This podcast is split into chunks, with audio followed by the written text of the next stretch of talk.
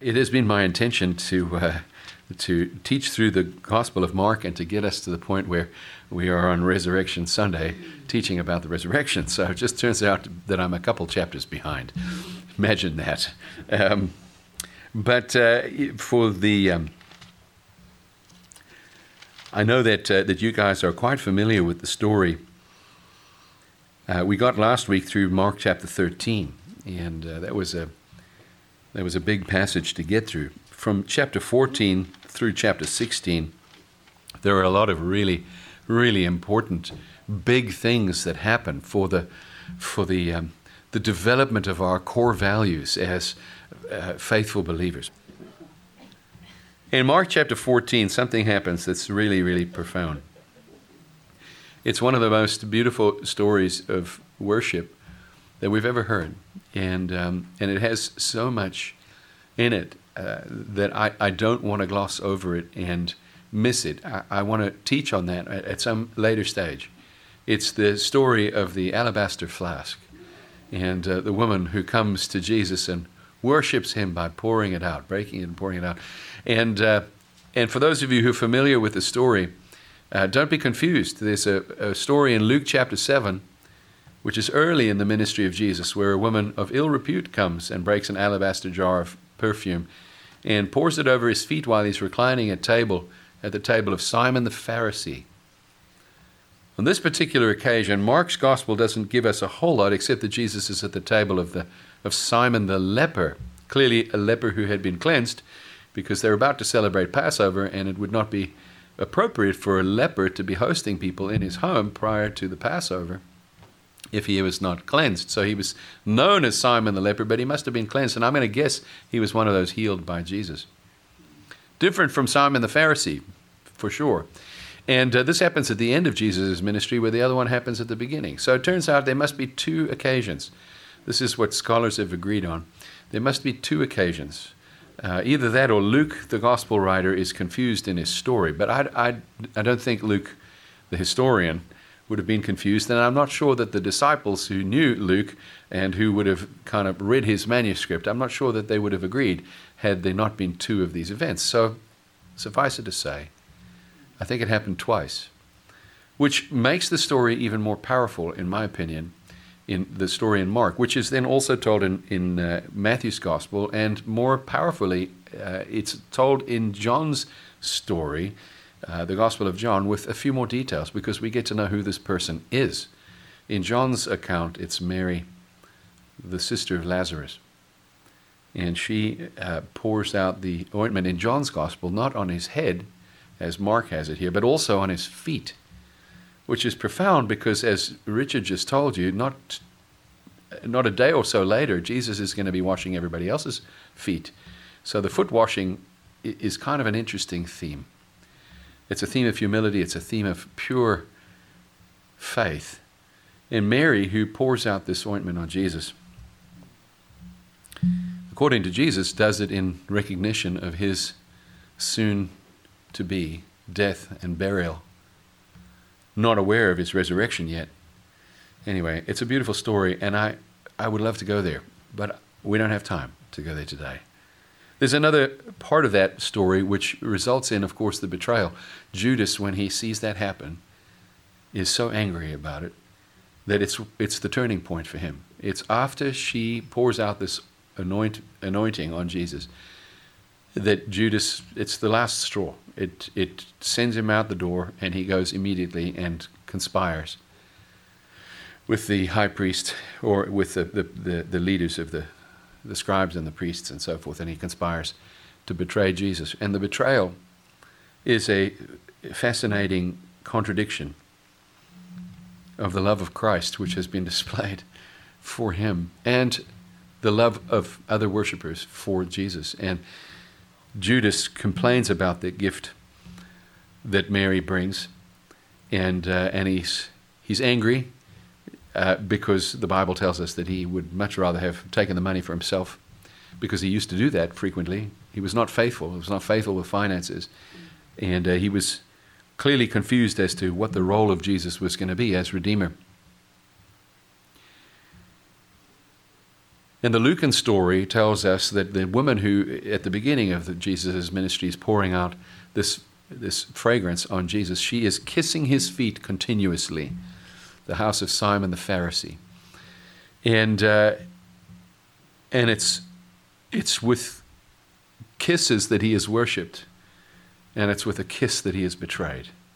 And there are these there's these contrasts in the story shown to us in the heart that is so close to Christ and yet so very, very far away. And then the one who is not worthy. Now, we don't know if Mary, who does this in the end of Jesus' ministry, is the same woman who did it in the early part of the story, a woman of ill repute. Probably not, but we don't know. What we do know is that when Jesus was dying on the cross, it's very likely that the fragrance that had been poured out on him just a few days earlier, which would have been very strong. And of course, people didn't shower as frequently back then, and I'm sure he didn't shower. Uh, maybe he bathed himself for the, for the meal, uh, possibly, but the, the fragrance would no doubt have lingered if it was in his hair. It's possible that Jesus, when he was hanging on the cross, was reminded by this fragrance, which would have been a beautiful testament of the love of one who is forgiven much. Because Jesus said that to Simon the Pharisee. He said, Whoever is forgiven much loves much. And it's very likely that Jesus would have remembered that on the cross. And it would have been just what he needed, probably, at the right time. You know, he got thirsty and they offered him stuff to drink. Well, maybe he. Maybe he was really weak in a moment on that cross. And worship reminded him what he was doing. I don't know. I guess we won't know until we meet him face to face. But for whatever, it is, for whatever it's worth, the act of extravagant worship, followed by the act of unbearable, unbelievable betrayal, is just such a contrast. And I can't get away from it in the Gospel of Mark, and I don't think you're supposed to either. Because somebody who walked with Jesus so closely could miss him by so far. Of course, we've got the Garden of Gethsemane in there, and we've got the uh, we've got the Lord's Supper, we've got the Passover, we've got then the Garden of Gethsemane, and after Jesus has told Peter that he's going to deny him. It's interesting, though, uh, that there was a there's a correlation, and this is this is to me it's it's it's just a, a beautiful again a, a, thread in the tapestry of God and the way he he tells a story. Do you remember when David was uh, needed to flee the city of Jerusalem because his son Absalom was was usurping power? Remember, there was a betrayal of King David by his very own son. So somebody very close to him, somebody that he had set aside, set apart, and, and who was carrying royal authority, actually betrayed him and it was closer even than Judas and Jesus. It was his very own son betraying him. And you may recall in, uh, in these, um, uh, in 2 Samuel, that David uh, got up and fled from the city. And do you remember the path that he took in fleeing from the city? He crossed over the Kidron Valley. Does that ring a bell for those of you who are Bible scholars? He crossed over the Kidron Valley and he climbed up the hill on the other side, which would have been what? what was later known as the Mount of Olives.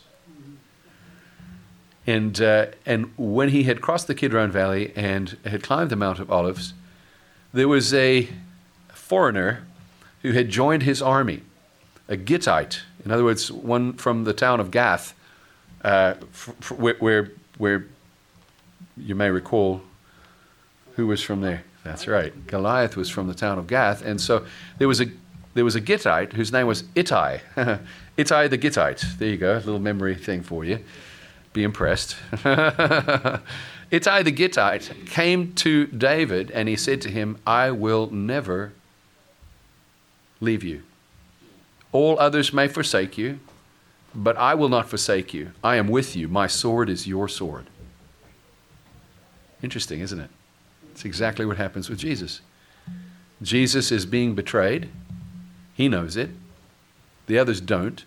But he crosses over the Kidron Valley after singing a hymn with his disciples, and they climb to the Mount of Olives to this garden where he liked to pray, the Garden of Gethsemane, overlooking the Temple Mount. And there, Peter said to him, If everybody else fails, I will not. Wanting perhaps to be like Ittai the Gittite, who was one of the, one of the uh, strong men of David. He was one of the 30, I believe. And. Um, and David accepted his sword and his help. But Jesus did not accept the sword of Peter. Jesus said to Peter instead, Before the cock crows, you will have denied me three times. Because as it turns out, our Redeemer was not to be redeemed himself. He was the offering that was to be offered on the Mount of Moriah, and the angel would not stay the hand. Remember Abraham and Isaac on Mount Moriah? Isaac who carried the wood because Abraham set it on his shoulders, and Isaac who asked, Where is the sacrifice? And Abraham who said, God will provide. Jehovah Jireh. Thank you, Richard. We talked about that in men's Bible study this week, and if you missed it, you should have been there because Richard teaches a mean Bible study. I'm just saying, it's good stuff. There are so many beautiful tapestry threads that are woven together here in the story that it just makes it so vastly rich. And it's not just rich from a literary perspective or from some sort of, you know, it's, it's not because we're just reading a really good, a really good book what I love about it is that God doesn't leave anything unfinished. He doesn't leave anything unfinished. And, uh, and here uh, in Mark chapter uh, 14, Jesus gets taken before the council. And uh, interestingly enough, um, John, it seems, John the Apostle John, uh, has access to that place because he's known to the high priest and the high priest's family. So John must have had some uh, some connection with the with the priestly upper class. Not quite sure how that worked out, but God saw fit that there should be someone there who witnessed these things so that we could hear about it. And uh, Peter, of course, ends up denying the Lord, and Jesus is brought before the council, and, and then he's delivered over to Pilate, and, and then the crucifixion happens. And uh, and, um, and Jesus breathes his last and utters his last cry, last loud cry. And we're not given the words, it is finished, in here. We're not see, we don't see here uh, the words, it is finished. But for me, the powerful, the powerful um, idea that, that I want to give you guys today is that when God starts a thing, he finishes it. He doesn't ever leave it unfinished. And if it is to this point unfinished, it is not to remain unfinished. There is a timeline and there is a specific time. There's a time of beginning and there is a time of ending, a time of transition from one project to the next, from one season to another. God begins things and ends things, and He is profoundly able to do it and to astonish us when we look back on it. And I think the uh, I think the, the the part that I I find that this generates what what this generates in my heart is a call to trust Him. I'm not always good at it, but a call to trust Him. That He who began a good work, as you mentioned in the men's breakfast. By the way, Scott teaches a mean men's breakfast, so. He will on Thursday morning at the daily paper at 8:30 in the morning. So be there, out there on West Main Street next to the high schools, fellas, if you want to be there. 8:30, and the new guy eats for free. So, right? Because Scott's going to pay for them. Sorry, Katie. I'm just kidding. I'm just kidding.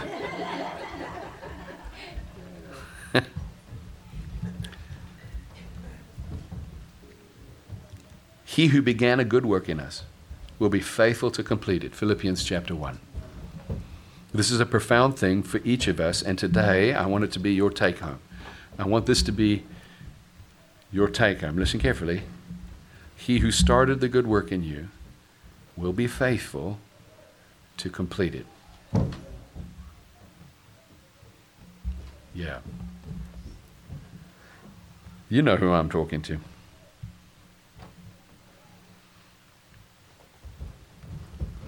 Do you know that this happened at the time of Passover? All of this. What else happened at the time of Passover in Scripture? Well, obviously the Passover, right? With, uh, with Moses and the children of Israel. Uh, Richard shared that with us a few weeks ago when he led communion, and he talked about the uh, about uh, the Seder meal. What makes this night different from any other night, right? What makes this day different from any other day? Well, we recognize that the uh, Passover was a foreshadowing of something greater, right? Obviously, Jesus is the Lamb of God that was slain. But do you know that there were some other events that took place on Passover throughout the history of the Jews? Did you guys know that? Uh, one of the most uh, one of the most remarkable, of course, is that uh, right at Passover time, Joshua and the people of Israel had crossed over the Jordan River and were about to take Jericho. You guys remember that? Do you remember how that story went? Joshua and the people had gathered because Moses had instructed them, now's the time. God has given you the green light. It's time for you to go in and take the promised land. And so Joshua and the people encamped on the east side of Jordan, and they were getting ready to go over. And the Lord instructed Joshua to tell the priests to bring the Ark of the Covenant and to stand in the midst of the River Jordan, which overflows its bank at the time of the harvest, at the time of the first harvest, the barley harvest. And that would be right around Passover. So in the book of Joshua, it tells you that on the 10th day of the first month, which is the day of unleavened bread, on the 10th day of the first month, they went and stood in the midst of the Jordan River. And what happened? As the priests entered the Jordan River with the Ark of the Covenant on their shoulders, the Jordan River was stopped up like the Red Sea. Do you remember that? Now, it may not be as impressive to you as the Red Sea, but uh, to me, anytime you can stop water flowing, and uh, just by stepping in it, uh, that seems pretty impressive. And the Bible tells us that the water stood up in a heap above them, and below them, all the way down to the salt sea, it was like dry ground. And so millions of people could cross over on dry ground across the Jordan. Now, the Jordan is not a particularly wide river, but in the flood season, it's considerably wider than it is at other times. The fact is that they entered into the midst of the river, and the priests stood there with the Ark of the Covenant in the middle of the river and everybody passed over. So the Ark of the Covenant went first. What does this sound like to you? What, what does entering into the water mean to a Christian? I need you guys to think, okay? So this is this is like a class. Baptism. Did somebody behind a behind a post over there say baptism? Yeah? Yeah. Baptism. Thank you. Thank you, Peter. I think it's Peter behind there. Good work baptism, the waters of baptism. The waters of baptism remind us, of course, of the salvation at the time of Noah, because there was an ark different from the Ark of the Covenant. This was a much bigger one that contained animals. Uh, but the ark floated while the rest of the world was deluged, and uh, salvation came, right? But not a full salvation because sin was in the ark also in the hearts of Noah and his family, and they sinned not long after they started the new world. And wouldn't you believe it, here we are again. Thank you so much for that. So we needed a different kind of salvation other than just destruction of all that is evil. So, a quick uh, note to the wise if you want to create a utopia, you're not going to do it by killing off all the people you disagree with. I think I talked about that last week, didn't I? Yep. So you cannot destroy people who think differently from you, or you cannot make a utopia that's just got people just like you who think just the way you do. It's not going to work on this side of heaven. You know why? Because sin is bound up in the hearts of men. We are dead on the inside. So, the second time there was water uh, that they needed to go through, there was a parting of the water. And what happened?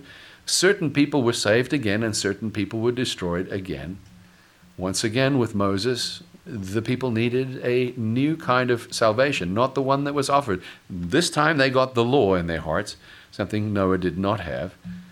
They got the law, but as it turns out, law and order doesn't solve man's problem either. And so, a reworking of our constitution or a reworking of our government or a reworking of whatever will not save us there either. Next thing, we have this Jordan River experience, and at Passover, they cross over, and everybody has to walk past the Ark of the Covenant. Now, that was not a usual thing. For the most part, the Ark of the Covenant would be in the middle of the marching party. You'd have three tribes up front, and then another three tribes close to it, and then the ark, and then three tribes and three tribes. Twelve tribes in all. And the ark was in the middle. And not everybody would march past the Ark of the Covenant. So this was really a first time and only time that the people would march right past it. And where was the ark? It was in the midst of the river. And so what do we have? We have this demonstration that that which contains the glory and the power and the presence of God, the seat of God, the mercy seat of God, goes into the water first and then everybody else can go through. And that becomes a foreshadowing of Christ, doesn't it? Who goes into death first, essentially, on our behalf, although men have died from the beginning until now. But Christ is the first one to part the waters. And in his resurrection, now we march past that resurrection of his into the promises of God. And as we go through, what do we do? we recognize that it is only through Christ that we are able to enter. And so, the exclusive claims that Jesus makes I am the way, the truth, and the life. It is not because Jesus is proud and arrogant, it's because it's actually true. There is only one way to the Father. There's only one way to overcome death, and it's through the one who did overcome death. As we march past that Ark of the Covenant, as it were, and into our promise, the story in the book of Joshua is remarkable to me because it immediately, immediately transitions to the salvation of a prostitute, a woman of ill repute, who is saved because of her faith, who hangs a scarlet thread out of her window and is saved. In the gospel story, the resurrection takes place, and we are able to walk through this, what used to be the floodwaters of death, unscathed. And the first thing that I see is Mary at the tomb of Jesus, Mary Magdalene, a woman who had been possessed of many demons. We don't know what her past was and how she got there, but it was probably not good. And she becomes the first one to witness the resurrected Christ. And it seems to me that the stories are beautifully woven together. That it was a woman in the town of Jericho who was saved from sure destruction. Rahab and her family, saved by faith. And the story is not so much about the destruction of Jericho as it is about the salvation of Rahab. Because after, after we have the defeat of death itself, the resurrection, as it were, demonstrated in the crossing over the, the parted Jordan,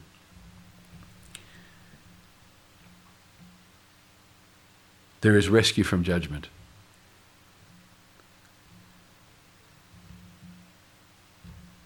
All of these things in the Old Testament point towards what God is doing.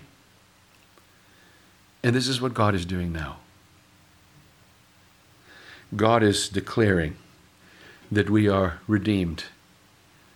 God is sending us forth to rescue those from the cities and the towns around us that, where the wrath of God will most certainly be poured out. God is sending us to rescue these from there because He is powerful enough to do that. In the next part of the, the Joshua story, there's a battle against the city of Ai. And it should have been an easy victory. But there was someone who there was someone who took of the of the, the holy things that had been separated out to God and hid them in his own tent. In the New Testament, the book of Acts, Everything's beautiful and it's all going so well until Ananias and Sapphira try to steal from the Lord. And it's the same story being told again. Can I tell you that the end of the story is this judgment is coming. But you and I are spared that judgment because we're part of the people of the Lord who are entering into the promises of God. But there are all around us those who do not know. Maybe they sense it coming. It is our responsibility, my friends, not to march forth in the judgment of God, but to march forth as missionaries of His grace, emissaries of His grace, going forth to plead with others to come and to be healed, pleading with them to hang the scarlet thread from their windows. And Mark's gospel ends with that great commission. And I'm going to read this to you as we close. Mark chapter 16, verse 14. Afterwards, he appeared to the eleven themselves as they were reclining at table. And he rebuked them for their unbelief and hardness of heart, because they had not believed those who saw him after he had risen. And he said to them, Go into all the world and proclaim the gospel to the whole creation. To the whole creation. Whoever believes and is baptized will be saved, but whoever does not believe will be condemned. And these signs will accompany those who believe. In my name they will cast out demons, they will speak in new tongues, they will pick up serpents with their hands, and if they drink any deadly poison, it will not harm them. They will lay their hands on the sick, and they will recover. and so then the Lord Jesus, after he had spoken to them, was taken up into heaven and sat down at the right hand of God. And they went out and preached everywhere while the Lord worked with them and confirmed the message by accompanying signs. God is able to finish what he started. He is going to finish what he started. Practically, if he has made a beginning of things in your life, then trust him. He will also bring them to completion. Those things that have you fretting and anxious and worried, trust Him. But know this that He will also finish the work that He has begun in the world around us. And you and I get to be a part of that. Let's carry the gospel. Let's carry the good news. Let's go and rescue those because the work is finished. God bless you. Thank you so much for listening. I am uh, going to take my leave of you and I'm going to ask uh, perhaps uh, I can get, uh, let's see. Jason, you look just so ready in your suit. Would you perhaps come and close the service in prayer, my brother, and uh, dismiss the people? And uh, I am heading right out the door, so I love you guys. We'll see you in a couple of weeks. Please keep us in your prayers and thoughts. Thank you.